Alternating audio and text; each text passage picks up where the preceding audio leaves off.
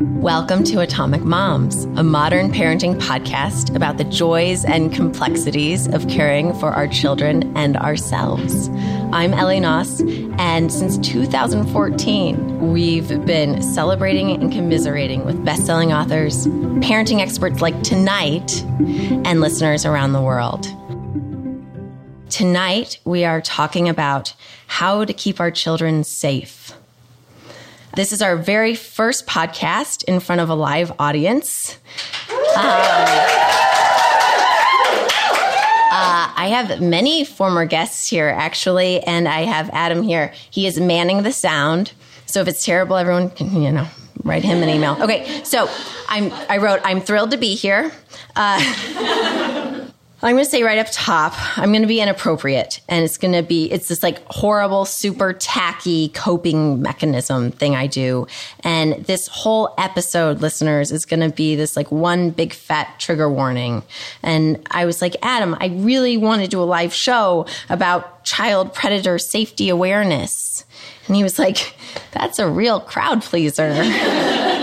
um, so it's parents only my favorite kind of preschool party. Uh, there are times when I like talking about parenting so much more than I like actually parenting because parenting is scary. It feels like a scary time.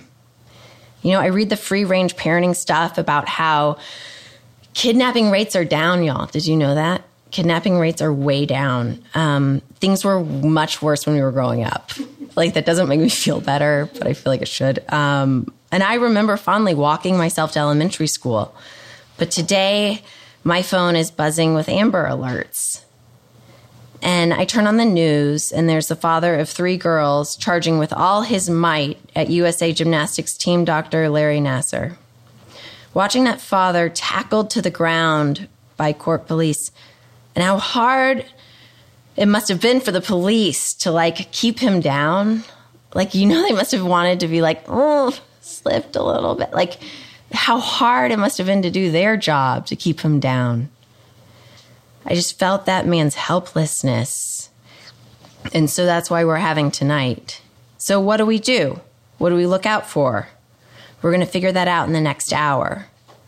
I've been wondering a lot these days about how we can protect our children without freaking them out or shattering their sense of trust in humankind. So, tonight we'll be learning how to protect our children from terrible people, including the red flags and warning signs that something is off. And we're going to learn the grooming tricks of a child predator. Okay, so, Nikki, Will you please do the honor of introducing Patty Fitzgerald? Everybody, you must check out the online community that Nikki DeLoach has launched. Welcome to whatweare.com. It's a community of women celebrating their beautifully unfiltered selves. Um, thank you, Ellie, so much for doing this for all of us, right? Yes. Yeah. You're the best. You really are. And thank you, Adam. I mean, you're you're kind of cool too. Oh, Patty Fitzgerald is the founder of Safely Ever After and is recognized as a leading expert in the field of childhood sexual abuse prevention education, child abduction prevention, and internet safety education. She is certified as a child safety educator and child visitation monitor and has worked tirelessly as children's advocate for over 10 years. As a former preschool teacher, Patty blends her expertise as an educator and, more importantly, as a mom to teach parents and kids everywhere the most effective, up to date, safe strategies without using fear tactics. Okay, thank you so much, Nikki. All right, Patty Fitzgerald, uh, you're in the hot seat. Don't trip over the wires. Patty, ah, Thank you for Hi. being here. Hi, thanks for having me. You're I'm like so the excited. person. I'm the person. You're, no, you're the person. And I mean, unfortunately, now it's also I'm your moment, person. right? Um, you are the reason that people have swapped out like stranger danger, boo, for tricky people. Okay, here's my question. Are you ready? I'm ready for the question. I don't know if you're ready. I'm okay, totally What's the ready. number one thing we should take away from this evening before the wine hits our bloodstream? Uh, I was going to say a bottle of wine. Yes, take that away. No. should take away from this. Um, I think the most important thing, the one thing we should take away is that this is not rocket science. You can keep your kids safe. It is not rocket science. If I can do it, you can do it. It really boils down to some common sense, some listening to your instincts, and just understanding who tricky people are so that you know how to trust the right people and the other ones maybe not so much.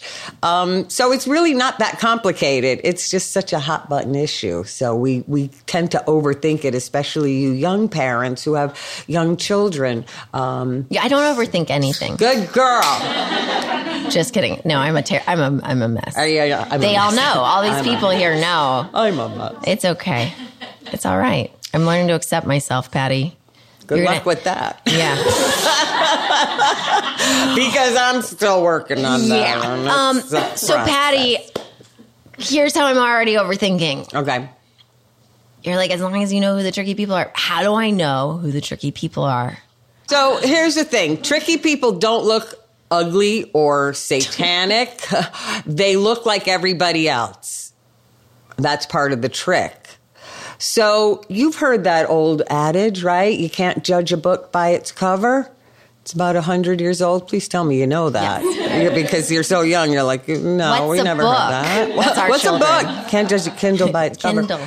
Um, but that's the truth about tricky people. It's not what somebody looks like, it's how they act, it's what they say. And the thing about tricky people is when you can recognize, when you know what the red flag warning signs are, they're not that hard to spot, tricky people.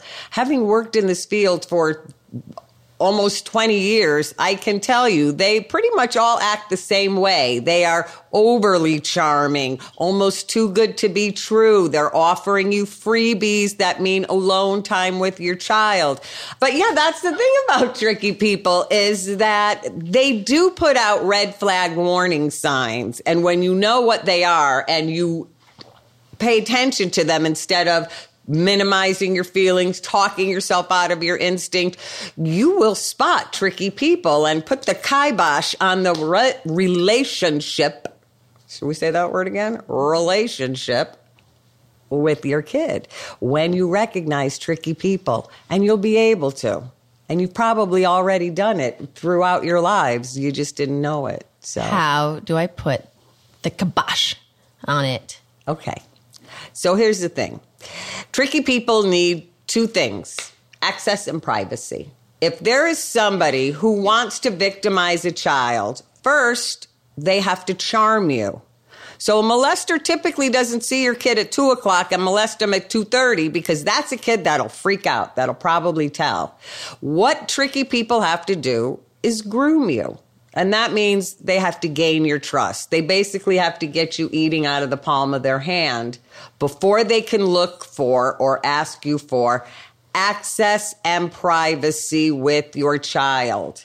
So I stress that parents should pay attention to those words access and privacy, access and privacy.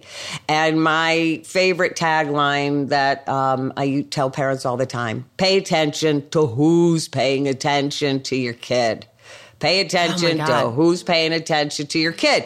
If they have every reason under the sun why they adore your child and they want to be alone with your child, just ask yourself if it makes sense. Sometimes it does, sometimes it doesn't. But does it like wi- ah? That's so hard It's at times. not, I swear are. it's not. It's not. Nope. Nope. So, but that makes me feel like, and this is why there are some very brave dads in this audience, and they are, you know, super hands on. They've committed to this evening. It seems like there are a lot of men that are involved with kids or that would help out. Like one of my best friends has an awesome husband who mm-hmm. would be very helpful mm-hmm. with kids and seems interested in kids. Yep.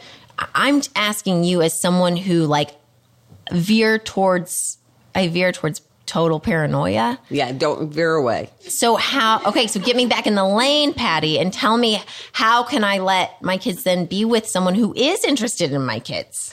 Well, it's more than just somebody who's interested in kids. And that's the thing. There are plenty of great dads, hands on dads. So this isn't, when I do a workshop, it's not like women are good, men are bad. But it's true. No, don't. I'm so no. That's not true. There are plenty of good dads.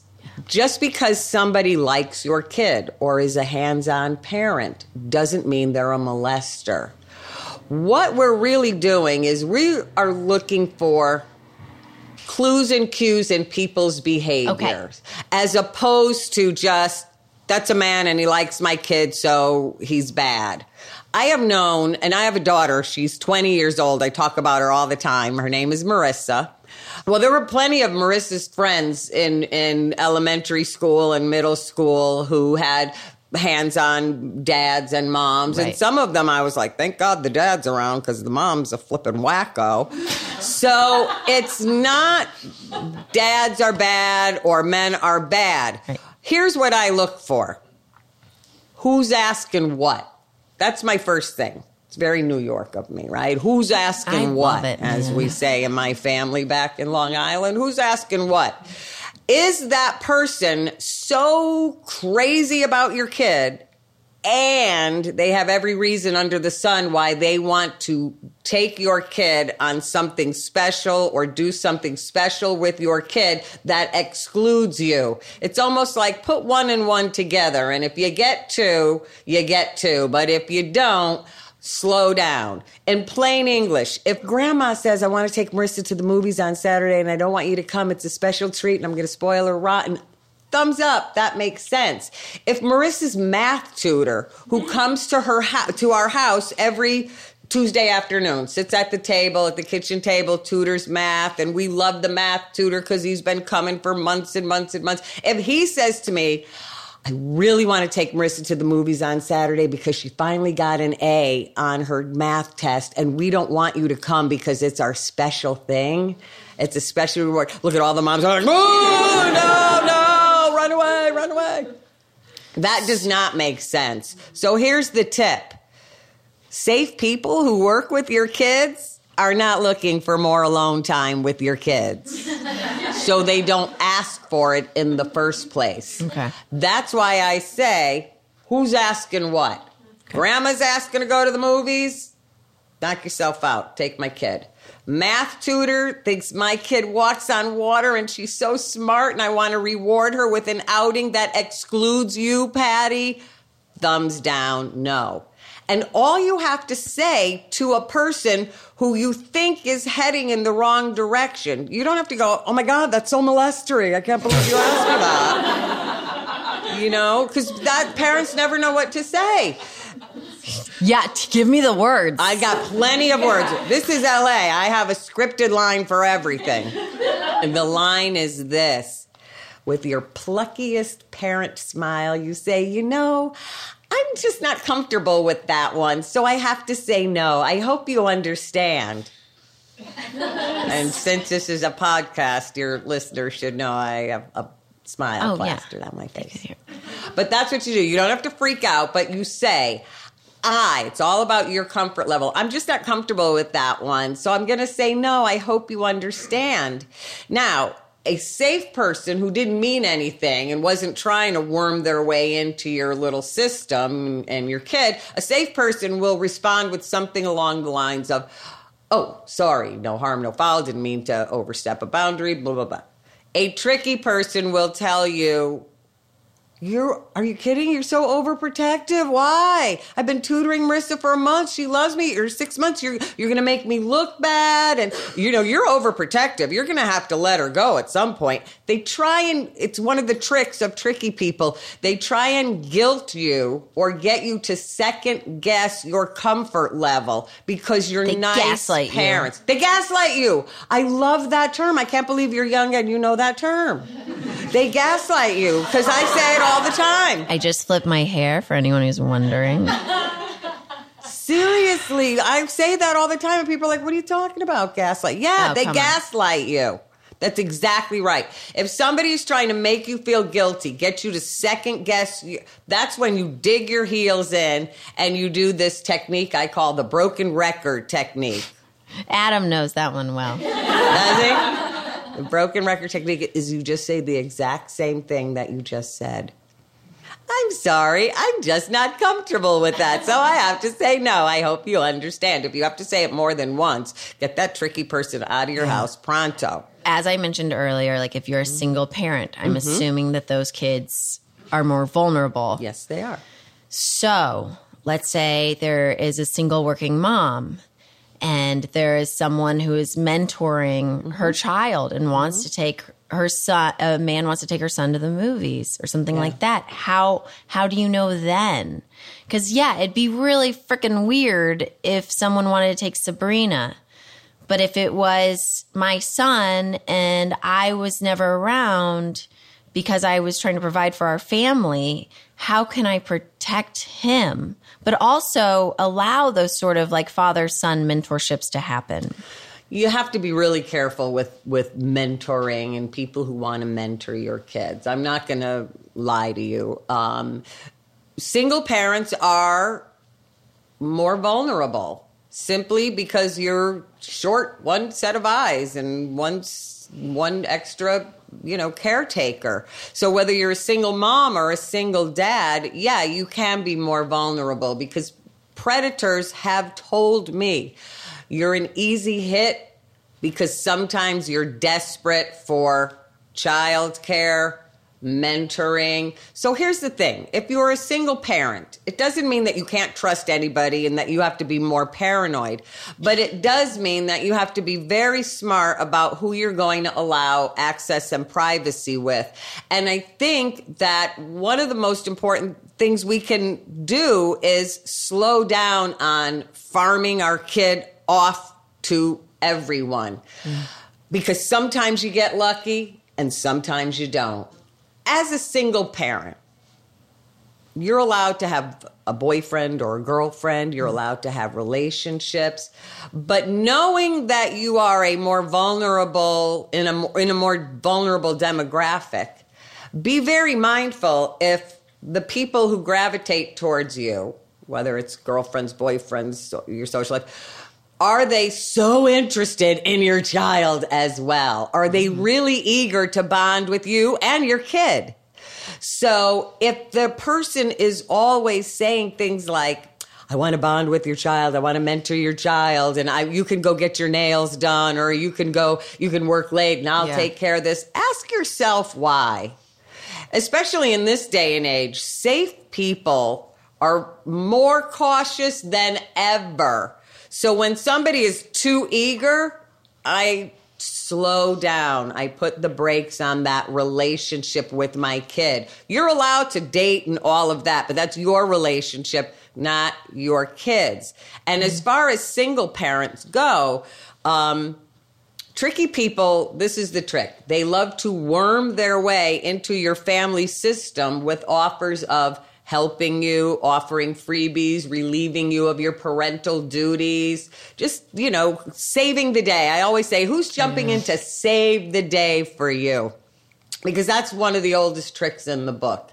So I'm often looking at that with a single parent. Who's jumping in to save the day? If I can't pick my daughter up from tennis because I work late on Friday nights, if Nikki over there is my best friend and I've known her forever and her kid takes tennis too, and she says, Do you want me to pick up Marissa? That makes sense. If my next door neighbor who has no kids of his own says, mm-hmm. Oh, I can take her, I can pick her up, I can take her to her music lesson after tennis. that doesn't make sense. Tricky people look for those little ins. And if you are so eager or if you so need people to help take care of your child, tricky people love to jump in and do that. If I can't pick up my kid, it's my job to find the safest person to relieve me of the parental duty. It's not somebody else's job to see a weak link in my hmm. system and then jump in and save the day. I It's feel so of- bad for all the codependents though, because they're like, Listen, I used to be the biggest one. Oh. so you would jump in to save the day. They'd be like, I don't know, Patty, you might be Right. tricky. Um, so, okay, I want to ask you about slumber parties. I mean, Sabrina's already asking about I like, about ready to slumber parties. on my water. because I said slumber parties, or just because you're hydrating? Um, because you said slumber party. oh shit. Okay. Don't worry, don't. Ooh, we can Um, swear in a podcast. Sure, why not? Uh, You know, I don't put I, at the explicit thing, but I should. Eh, okay. So I don't know what to be more freaked out about. Pools. I did an episode about that. Listeners, find that one. That was a great one Oh, with Lena. pools. Yeah. Anyway, guns. Because I guess you're supposed to ask. Yes, See, you uh, my are. children luckily are not at that age quite yet where we're supposed to ask if someone has a gun in the house. And then the other thing is older brothers. Yep. Okay, because I want to talk about start? because Patty, my little Sabrina, the older brothers take a liking to her, and I swear to God, we were at a friend's house, and I said, Sabrina, do not go into a room alone. Uh, You know, could be with the whole group. I said it out loud. By the end of the night, she had to go to the bathroom. She went to the bathroom, and uh, the older brother ended up in the bathroom with her. Yeah. She's four. You can't expect her. She developmentally, she's not ready to execute that command or that instruction. Yeah. You could say it forever. She's Yeah. four. That's like and now I should do language. some damage control. Like everything was fine. I totally trust this Yeah. kid, but it's that feeling of being like, I told you not to do this, and then you did it anyway. Yeah. And here I am blaming the potential victim. But like, it's just, what do I do, Patty? I'm. I need okay, a drink. So here, I know, I know. I often suggest drinking during the molester talk. the thing is, you got to know what you're working with. You're working with a four year old. Mm-hmm. Most of you guys are working with young children, right? Your parents of young children. Developmentally, they can only do so much. And I'll give you a big parent tip. The more you say, don't do this, don't do that, your kid does it. Don't doesn't register. I'm not a fan of don't. I'm a fan of do. What do you do? On that blue and white postcard, that's one of your handouts. There's a rule on there. That that's the um the Super 10 safety rules for kids and grown-ups. Number five is check first before you go anywhere or do anything, even with someone you know. I think it's more important to teach kids what to do in certain situations rather than what not to do. Or, yeah, everybody says don't, but you shouldn't say don't. You should say do. Do, do, do, do. Teach your kid how to respond. It's about being proactive. So teach your kid how to respond or what to do in certain situations. If Marissa was four years old, and we, I have this huge Italian family back in on the East Coast, and there's a bunch of idiots running around all the time at Christmas and Thanksgiving and all of that. My job, there's a couple things you do, Ellie. First of all, where are the kids? Where are the grown ups? If you're all sitting in here having a glass of wine and the kids are running around, that's fine. But every now and then you got to get up and figure out, find out where are they? They shouldn't be upstairs behind a closed door. So it's your job to go up and check and go up. No closed doors, you guys. Come on downstairs. What do you do that happens regularly? You continually do it. There's no, I can't go, okay, well, after once or twice, they're going to we like take all the, the doors off the hinges. There you go. This is our you new know, version you of uh, we're toddler proofing. We're Yeah. Yeah. oh everyone, it's an open space plan. Yeah, really. Just have no doors, no rooms, just live in a cavern. Um, or just have cameras everywhere. And can we? When can we put chips in our kids? When is that? Anyway, uh, Uh, continue. next week, I think you can put chips in your kids. You got to be supervising, and it doesn't mean that you have to trail your kid or be a helicopter parent, but it does mean that when we're in big social situations, you know, 90% of the time, the tricky person or the inappropriate person is somebody you know. 90% of the time. somebody you know, not a stranger. So who is it? You're gonna you're gonna hate me for this, but it's Uncle Creepy, cousin Yucky, Coach Sandusky, Larry Nassar. it's those people who we socialize with. That doesn't mean you got to live in a cave, but it means that when you're in these social situations, where's my kid? Where are the grown-ups? And every now and then I've got to get up and I've got to say something. And if there's one adult who or one older kid who seems way too interested in hanging with the younger kids. It's my job to monitor that. Okay, but how much older should that kid be? Because the older brother thing is like gonna. I know with this one. Mm-hmm. Listen, I'm pretty intuitive. The older brother thing's gonna be a thing Yeah, in general. yeah. She's just so much cooler than me. Beauty patootie, cool kid who's outgoing and charming, and people gravitate towards her. Like mom, Oh, yeah. I think. Seems like that. Um, She's but know what you're working with. And if that's the kind of kid you have, then you got to supervise your kid until you have taught your kid the super 10 safety rules about what's okay and not okay for other people. This is a process, Ellie, and, and I think that's the part that can seem overwhelming is this is a process. What keeps our kids safe?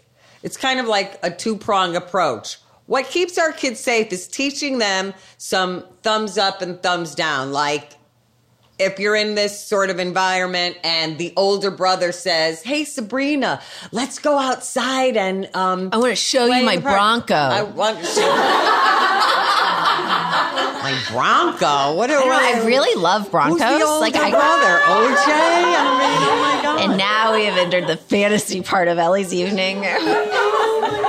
All I love. Broncos. It's like a thing. Is it, am I the only one? Oh, Bridget feels that way. Jessica. I had one when I was a teenager. Oh, Amy. You're talking about the Bronco mm, car thing. Yeah, but f- OJ kind of ruined it, but He totally ruined it. Yeah. Um, apparently. Texas, leave me alone. Oh, Patty, continue.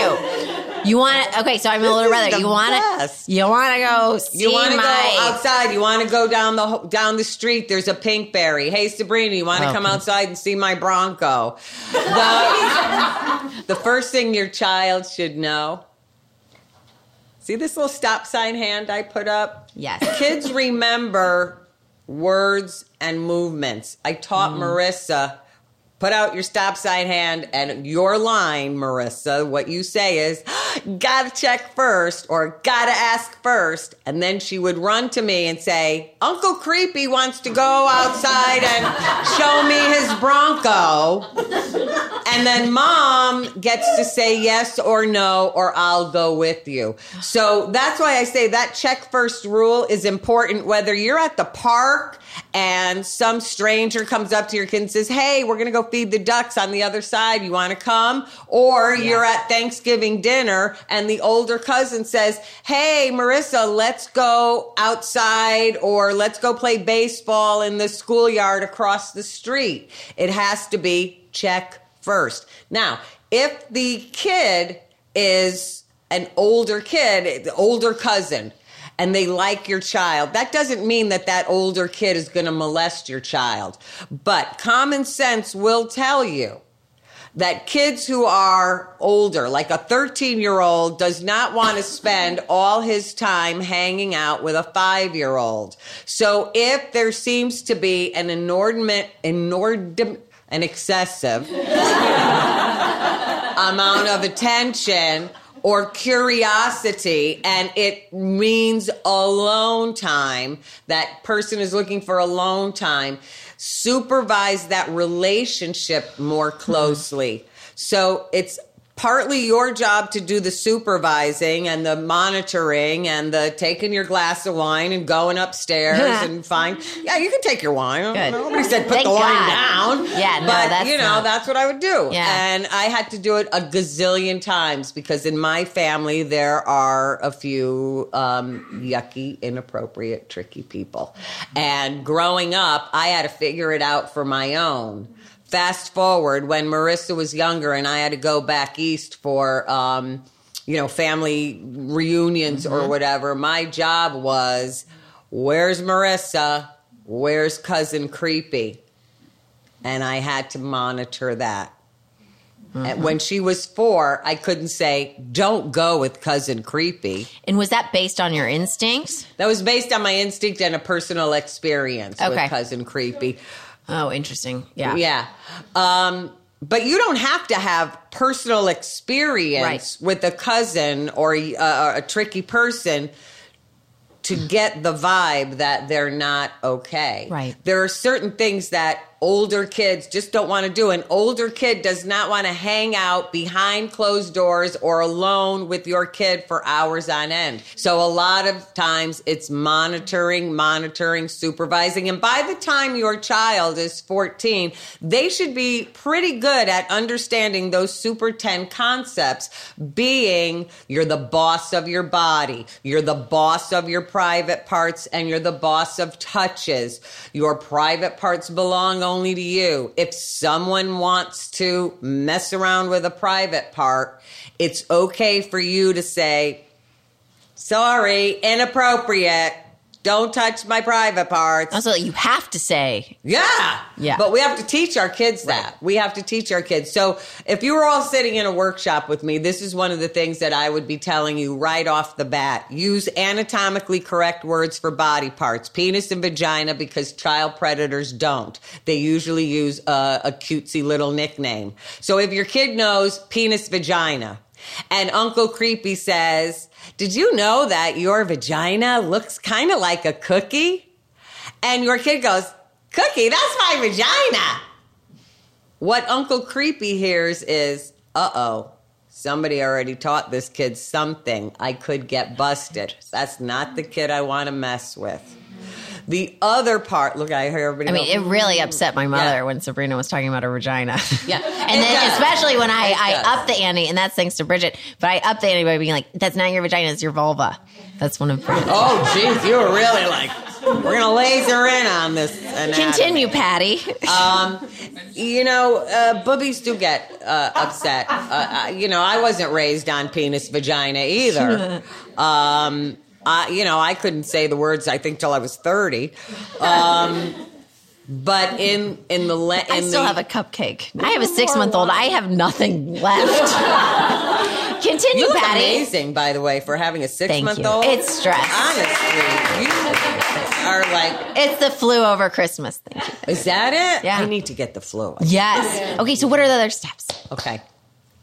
So teach your kid, boss of my body, boss of my private parts. And you start now when your children are young. So if you're in my workshop and you're a preschool parent, blame everything on Miss Patty and the lines, the script you say to your kid is, I went to Miss Patty, the safety ladies class. And she said, because they love when you go to school, because they understand They it. love So you've got to speak their language. You've got to communicate the way they understand. Mm-hmm. I went to Miss Patty, the safety ladies class, and she said, now that you're growing up, you get to be the boss of your body. Oh, she'll love Oh my God, they do love it. And they immediately know what a boss is. If, when you talk to your kid, ask them what a boss is immediately. A boss is in charge. That's right. A boss is in charge. You're in charge of who touches your body and who can't touch your body. So, all of this language that I'm giving you right now, this is what you say to your kids. I went to Miss Patty's class. She said, now that you're growing up, you're the boss of your body. That means you're the boss of your private parts, or for you parents, the boss of your penis and vagina. And you're the boss of your whole body, and you get to decide who can touch you and who can't touch you. And there are certain touches on our penis or vagina that are, uh oh, thumbs down, inappropriate.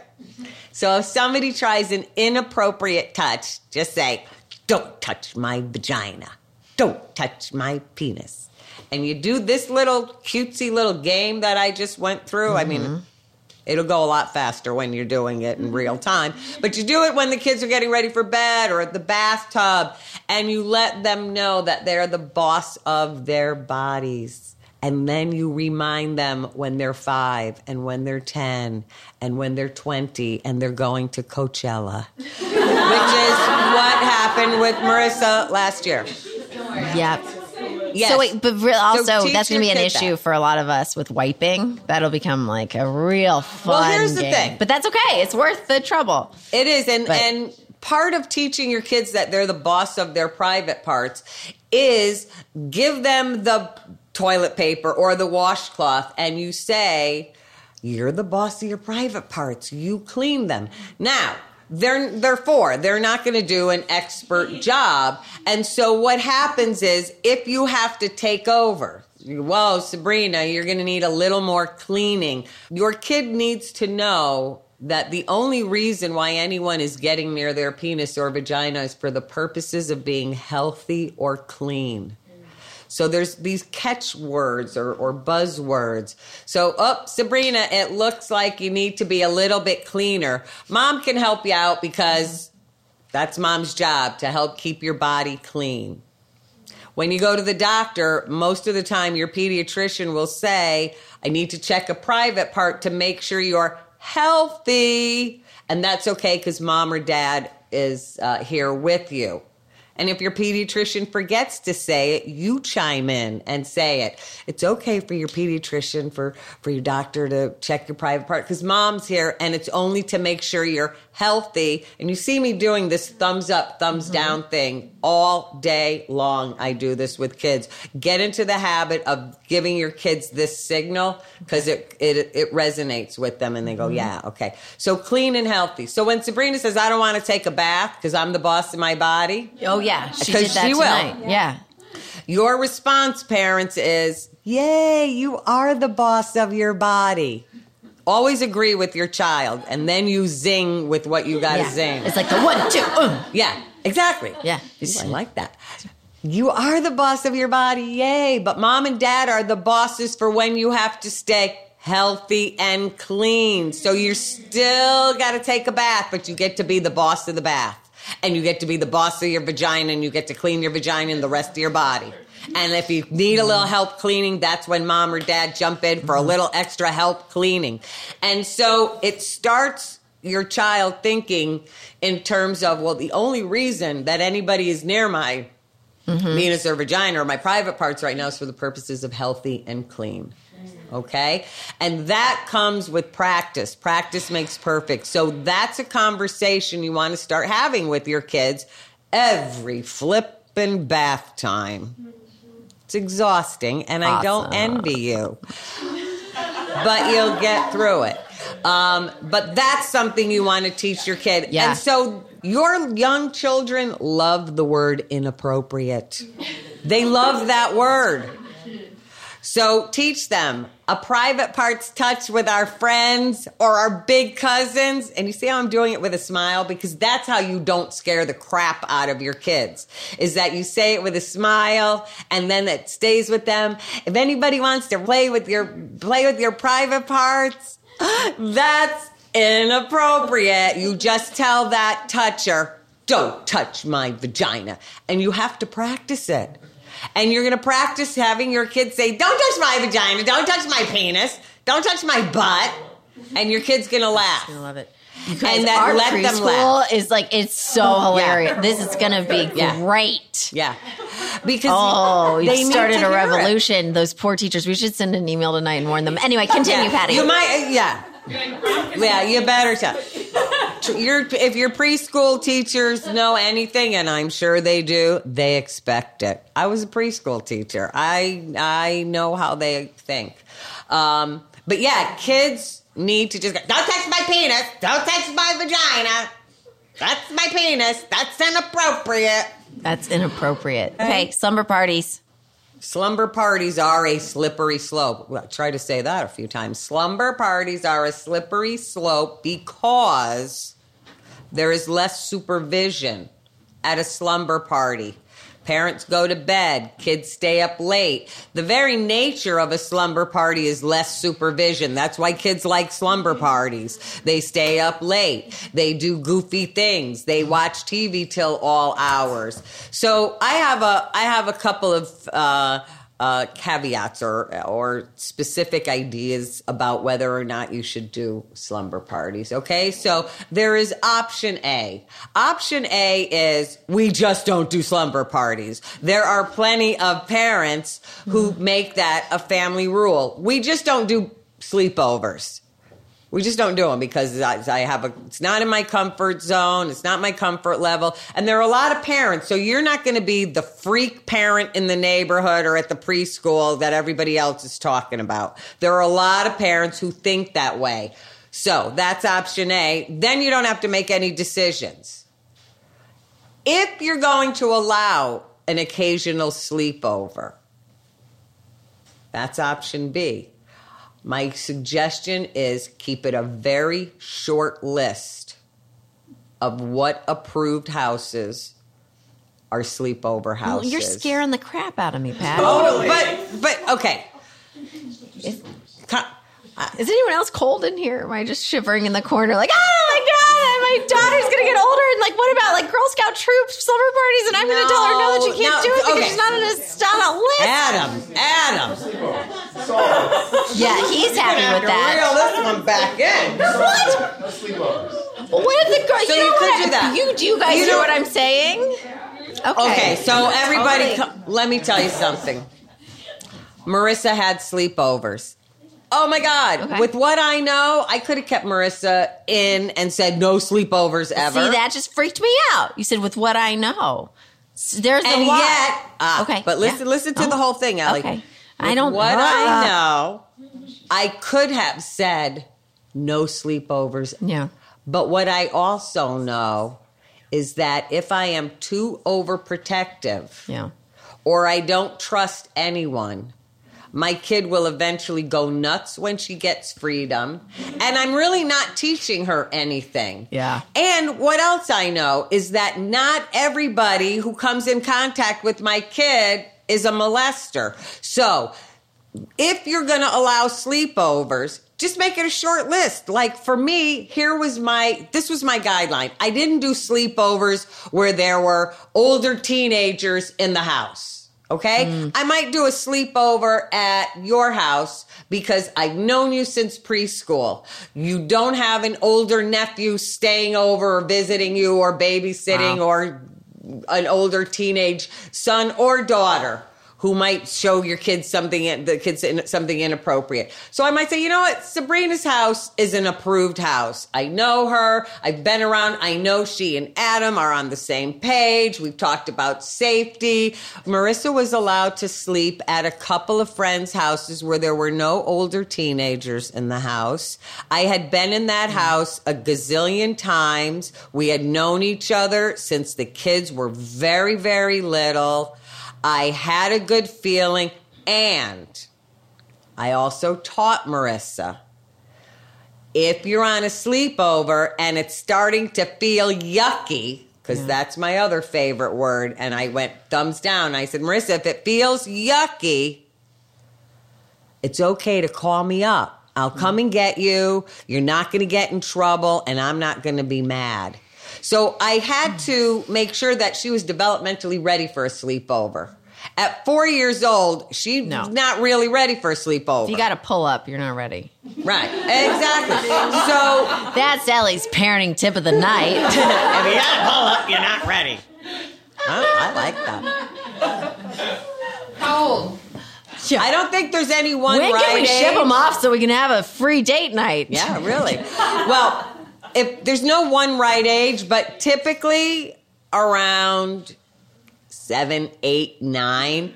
And there's more. There's more. There's a whole thing about sleepovers. This, in and of itself, could be a whole oh, episode, podcast yeah. just on I have a habit of doing sleepovers. What have I taught my kid? Have I taught my kid? And is my kid developmentally able and capable to say that's inappropriate? Or is she smart enough? Have I taught her that, you know what, Marissa, if it's feeling yucky, walk away call me up. I'll come and get you. Mm-hmm. And we had code words. And that's the other part of sleepovers or any exit strategy. Your kids need to save face. They don't want to say to the mom in charge right. of the sleepover, um, I think I'm about to get molested, so I like to make a call. that really got Adam's funny yeah. bone over there in the corner. so your kid needs an exit strategy. Your kid needs an exit strategy, and that's that family code word. And they're not really ready to understand how the code word works until they're about seven, eight mm. years old. The family code word is a word that your kid uses to call you, or later on when they're old enough, they text you that says, I need you.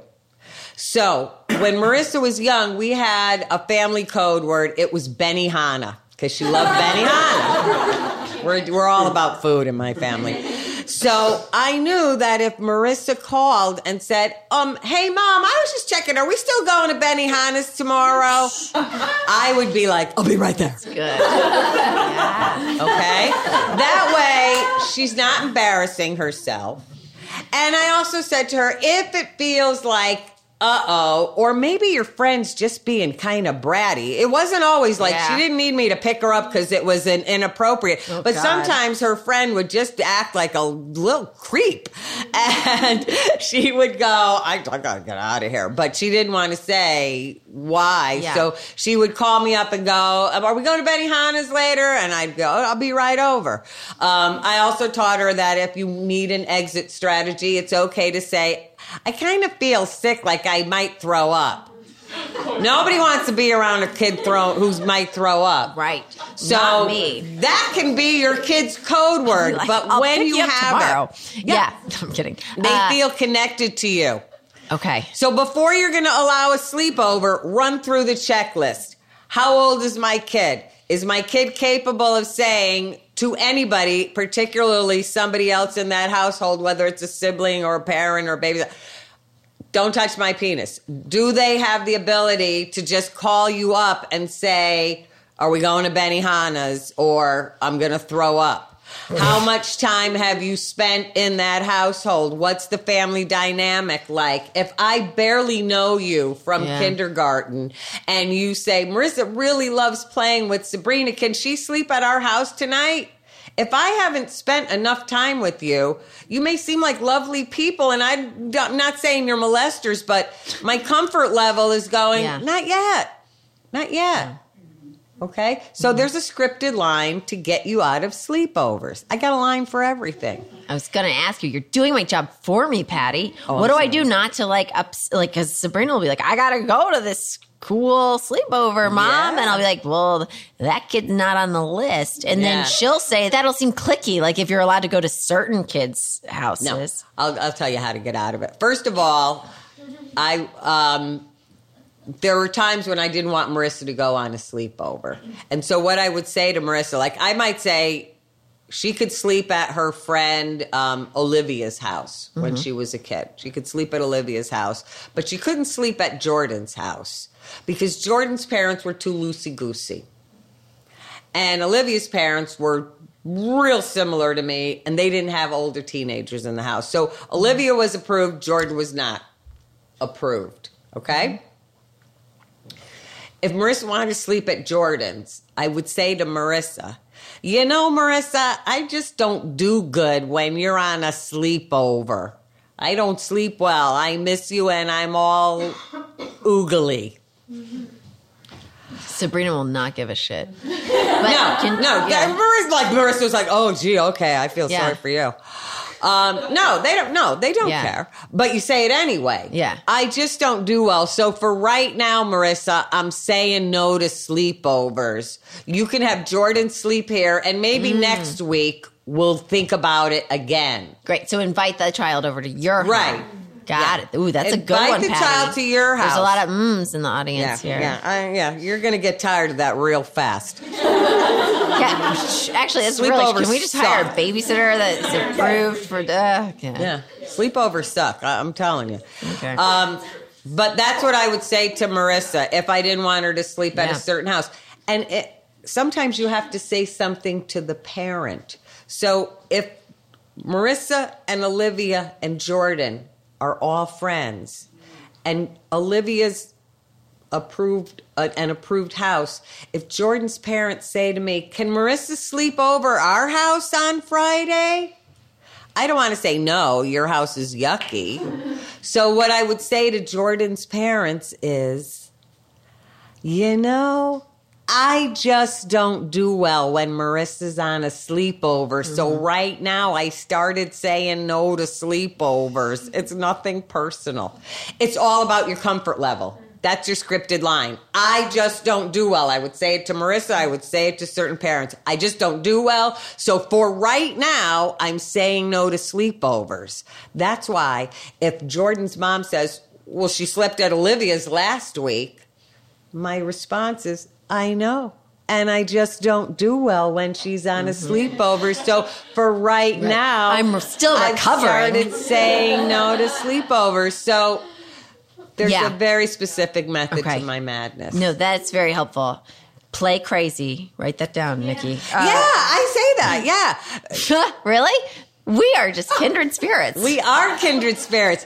Play crazy or just plucky smile. Just go, oh, call me crazy, but this is my thing. Is- Y'all, is that not what I do? Yes. Because you're an atomic so mom. weird. Okay.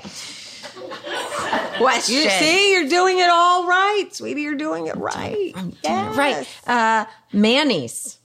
That's like not a a fan thing of the now. Manny. What?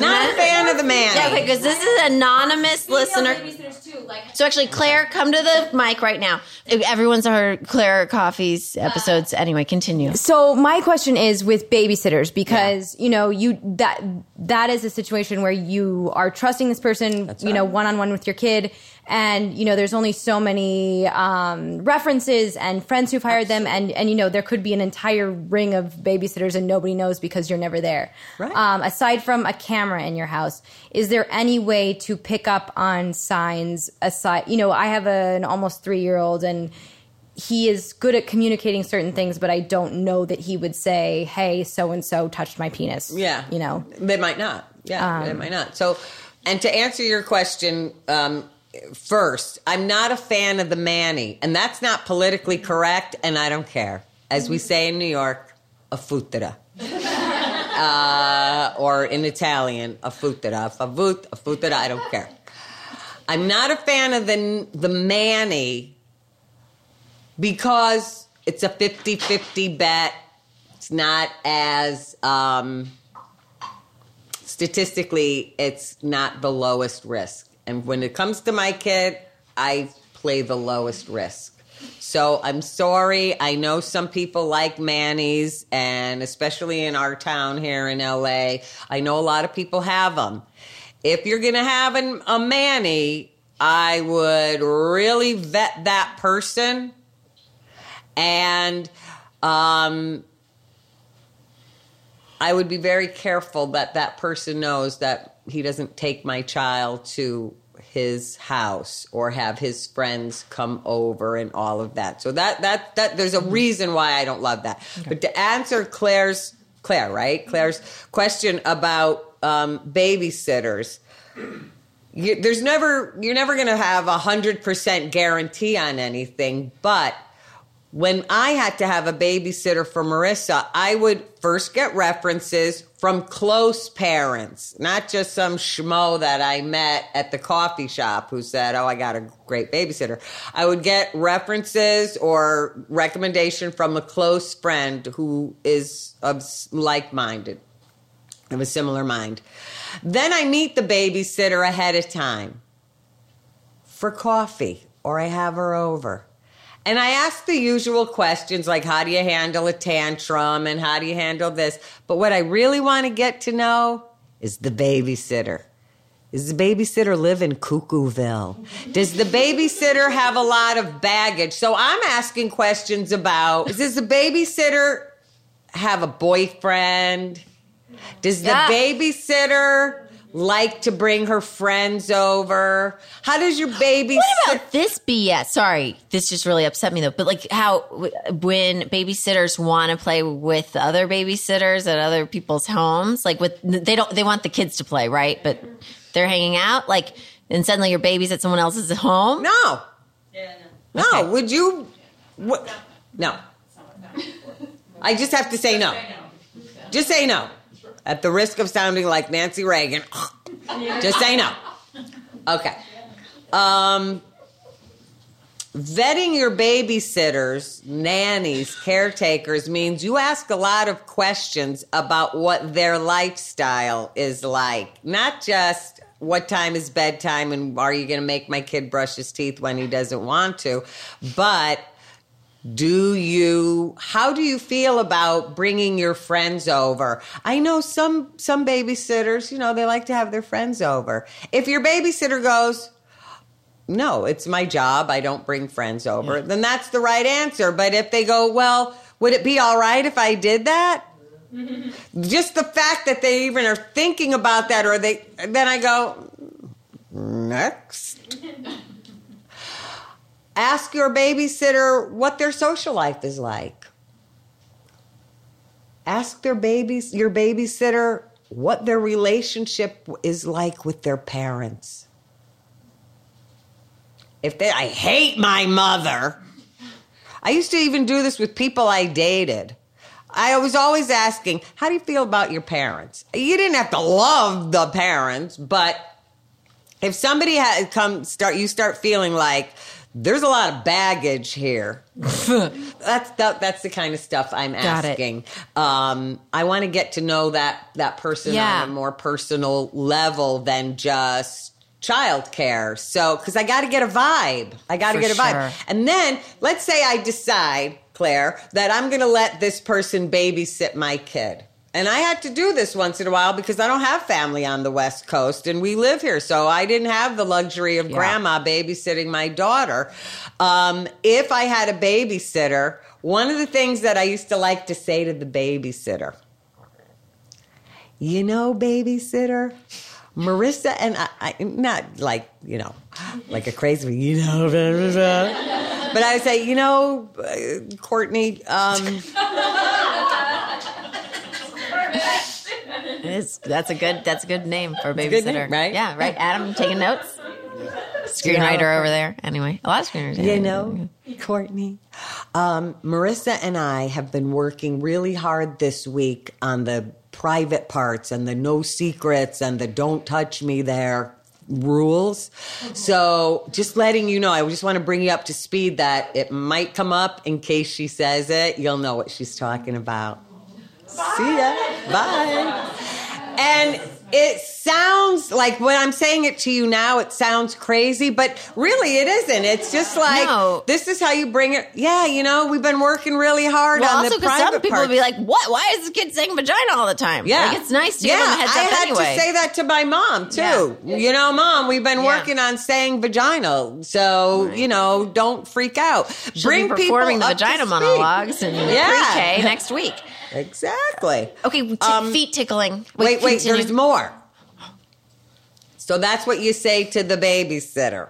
I'm on to the feet tickling. I gotta make sure Claire gets her question answered. Yeah, yeah, though. yeah, yeah, yeah. Your kid is three years old. He's not necessarily gonna say, Courtney tried to play with my penis.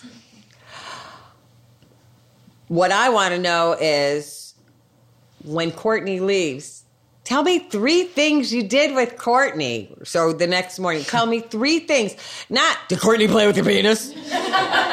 but tell me three things and and this is something else that is that I teach in my workshops you don't ask close-ended questions. When your kid goes to school when your kids spend time with the hmm. babysitter tell me three things you did with Courtney Marissa and I'll tell you three things I did when I went out last night.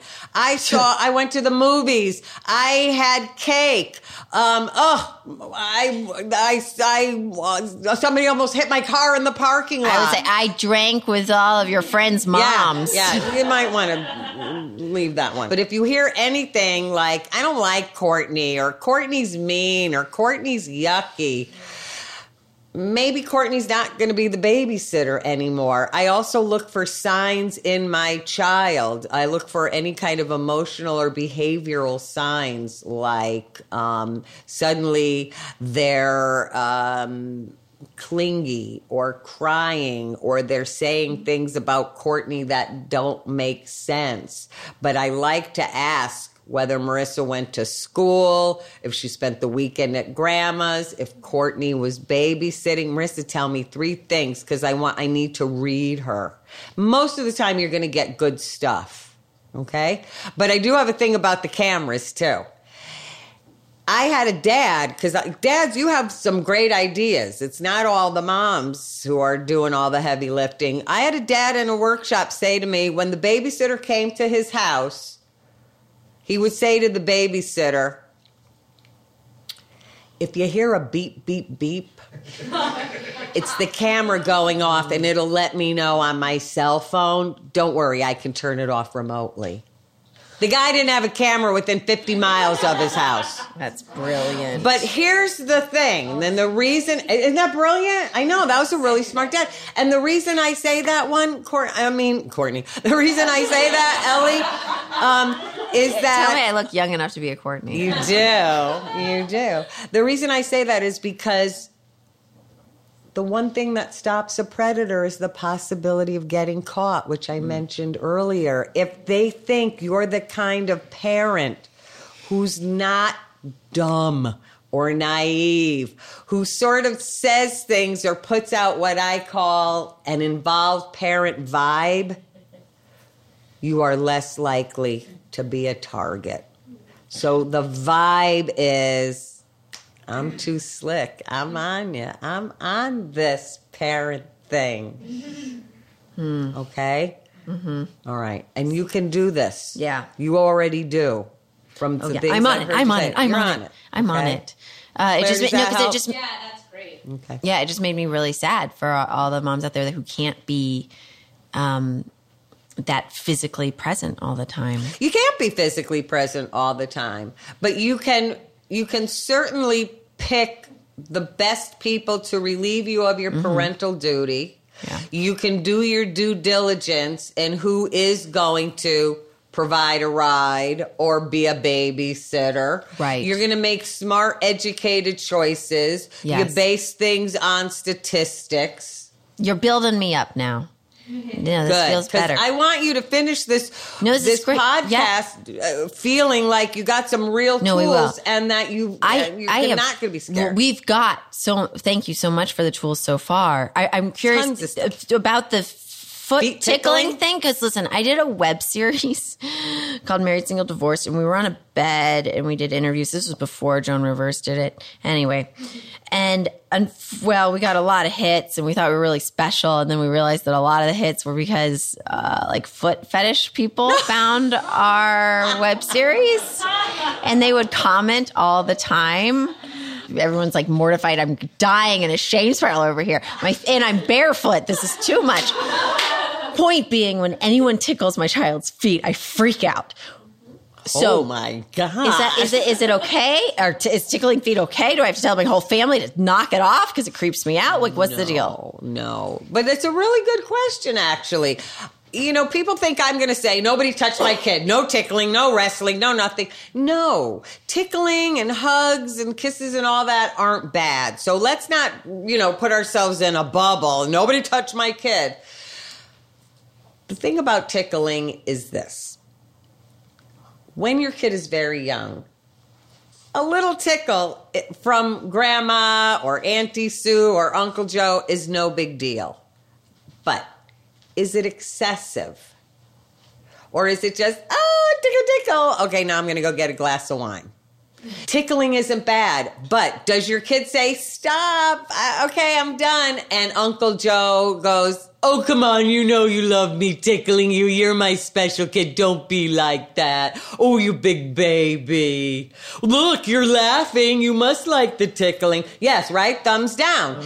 Um, so I'm always looking at who's tickling, how long are they tickling, does it look excessive, or is it just a cute little, hi, honey, it's so good to see you, tickle, tickle. All right, where's the wine? That's what I'm looking at. And I'm looking at people who seem to want to excessively tickle or touch my child because predators have told me if we want to molest a child, we've got to get that child used to um, our hands on their bodies. So we do a lot of excessive physical. So I'm looking and saying, does it seem excessive? Or does it seem in the realm of a normal tickle or a hug or, you know, a pat on the back? Or is it excessive? Is it excessive wrestling? Is it tickling and then let's go outside and play, Marissa? Is it tickling and then can I take your kid to the movies on Saturday or can I take your kid to Target with me right now? Is it tickling and looking for access and privacy or is it just mm. hi, you know, tickle your foot and. And is your kid saying no? I also look at um, what I call accidental touching games, like the pocket game. The pocket game is like, ew, right? You can just figure out. The pocket game is one of the oldest tricks in the book. You know, Uncle Creepy puts a toy in his pocket and he says, hey, go in there and, and fish that, fish that out. That's called the pocket game. So if you see your, your, kid's not being tickled, but Uncle Creepy's going for the pocket game, that's when you go, note to self. That's not normal tickling. Keep an eye on Uncle Creepy at 4th of July. Okay, so jumping on Uncle Creepy. No, wait, no, that came out wrong. Anonymous listener question here. Okay. If there's someone in your family or your spouse's family that you have a bad gut feeling about, should you just be vigilant about supervising your child when they play with that person, or should you actually have a conversation with your child about not being alone with that person and any tips for explaining aforementioned this listener's so smart aforementioned vigilance to parties who see that same relative as innocuous Okay. It's a lot of deep questions. thoughts And I this person should just take my job Yep. No, those are good questions. I get asked those exact questions all the time. I'm still waiting for a new question because it's we all worry about the same things and it's always the same issues. First of all, there are people in my family that I would not want Marissa when she was younger or even now uh, to spend alone time with. So my job was when she was younger, where's cousin creepy? Where's Marissa? I did not say to Marissa, don't be alone with cousin creepy. Because if I said that, that's the first person she's going to be oh, alone Oh, yeah. with because there's some curiosity there. It's not Marissa's job to stay away from cousin creepy. Mm. It's my job to keep Marissa away from cousin creepy. So when she's four, five, six, where are the kids? Where's cousin creepy? If cousin creepy is the only one in the living room watching a video with the kids, my job is to go in there and say, cousin creepy, the grown-ups are out here having coffee and wine. The kids don't need you. And when cousin creepy says he wants to stay in there, that's when I take my glass of wine and I stay in there too because I've got to put out a visible vibe that I'm not going to be conned or tricked or that I'm going to let you fly under the radar. So if there's somebody specific in my family that I have an uh oh feeling about, then I am going to be that much more um, vil- what's the word? Vigilant. Vigilant. Uh, I'm, I'm going to be that much more vigilant about access and privacy and making sure that that situation doesn't present itself. So you- that's the first say- thing. Can you say you're you're creepy? You're being creepy. Stop. Absolutely. Okay. Absolutely. I, I could say, it's so creepy. Why do you want to hang out? And then that cousin creepy will go, What do you mean it's so creepy? I don't know why I'm doing that voice. no it was creepy it was good Was that you're, good you're hired voice? you're cast Why Voiceover. i've got a whole like Why i get doing it i see it Yeah, right. Yeah. Why is uh, I I just want to be with the kids? You know, you're so overprotective. I don't want to be with the adults. The kids are more interesting. Screw they like you. to play the cousin video creepy. games with me or whatever Exactly. I, I That'd love playing Minecraft. thing. Oh there you go Okay. tricky tricky Tricky tricky people know what kids like, and they're always up on the latest games and videos, and they want to be with the kids. So, mm. yes, Adam, to answer your question, you can say, Cousin Creepy, you're being a little creepy right now. That's where all the kids are. Cousin Creepy is not going to go, Oh, you got me. but Cousin Creepy's going to be thinking, Crap. This one's on to me. So I'm not going to mess with Marissa. I'm going to figure out what parent is staying away from here.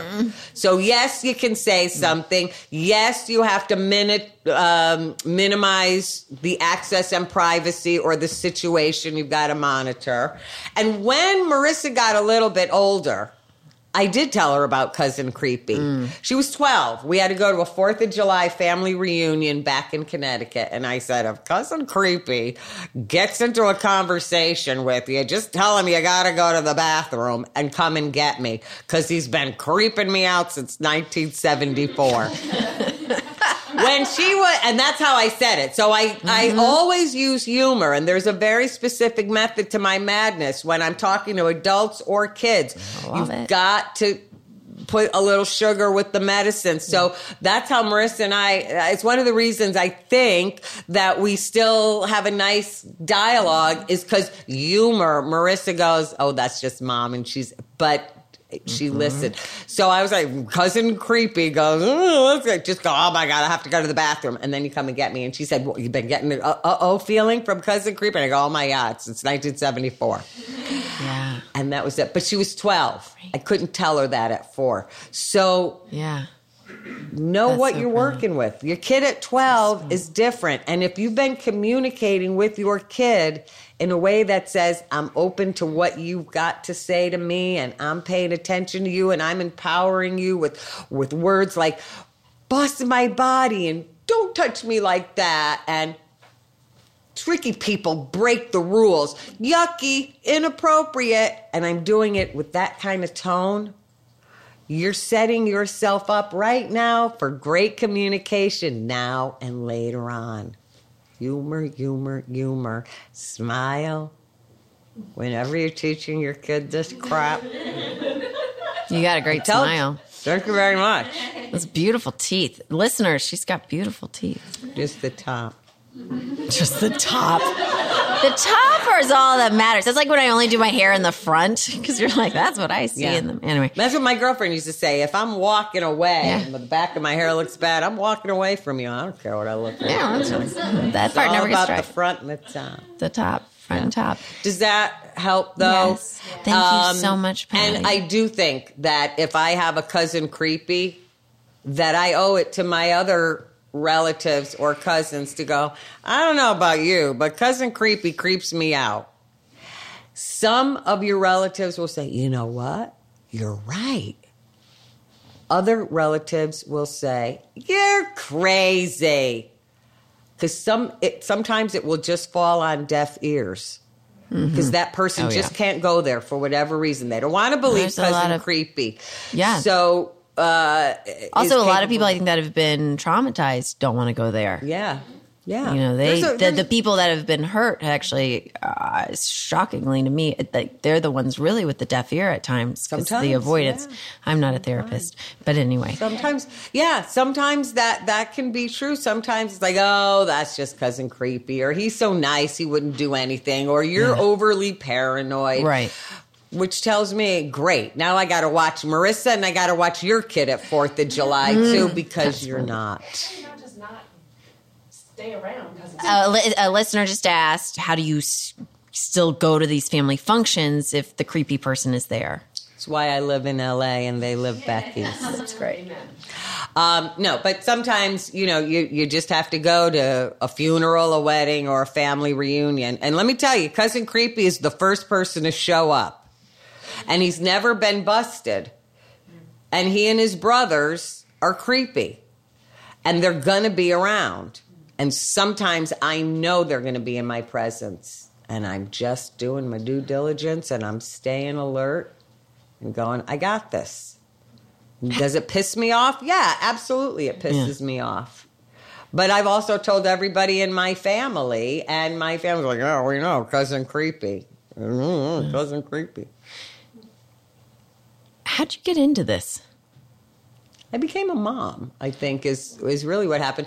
I used to be a preschool teacher, um, and then Marissa was born. And be, be, before I was a preschool teacher, I actually did have a, a, a background in theater because I, um, well, anyway, that was about a million years ago. Um, but then I became a preschool teacher, and I had Marissa. And when she was born, I thought, my goodness, how do I keep this kid safe? What do I do? How do I, you know? So, um, because I had a background in education, I got a job with a national agency called Parents for Megan's Law. And they are a brilliant agency. Um, and I got a job as their community outreach educator. And because I had a background in education. And um, I ended up becoming trained and certified. Um, and that was a long time ago. Marissa was just a baby.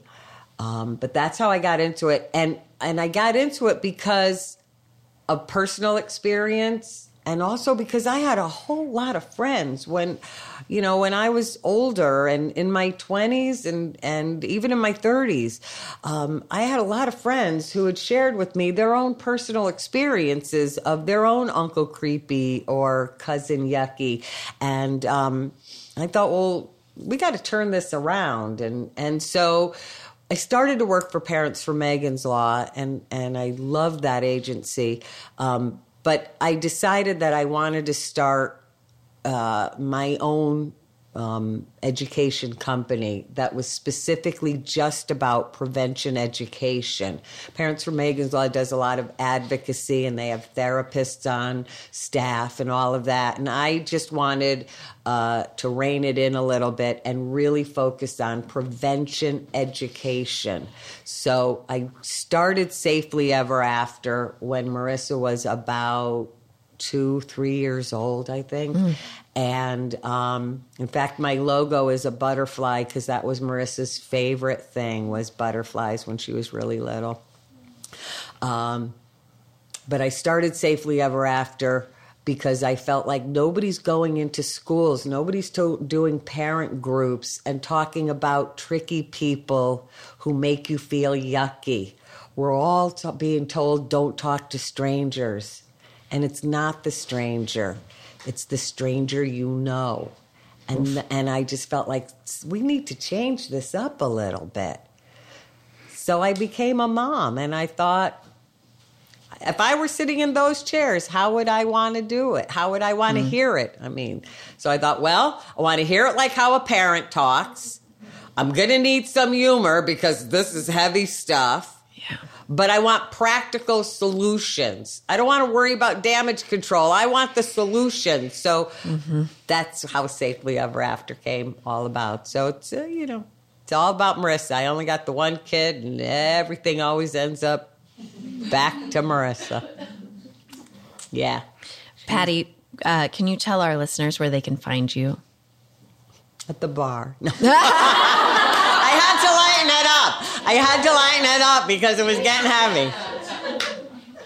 Um, I have a website. That's thank you. I have a website, safelyeverafter.com. It's got a ton of prevention education up there.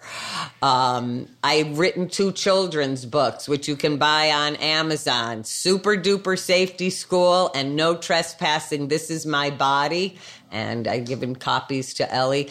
Um, you they can't have, have them. You can have them. You got to sign this, by the way. Say that again. You got to sign this for me. Oh, I'd be happy to. I need Thank your you. autograph. Um, there's a parent guide in the back of each one, but those are books you can read to your child. You can find me on Facebook.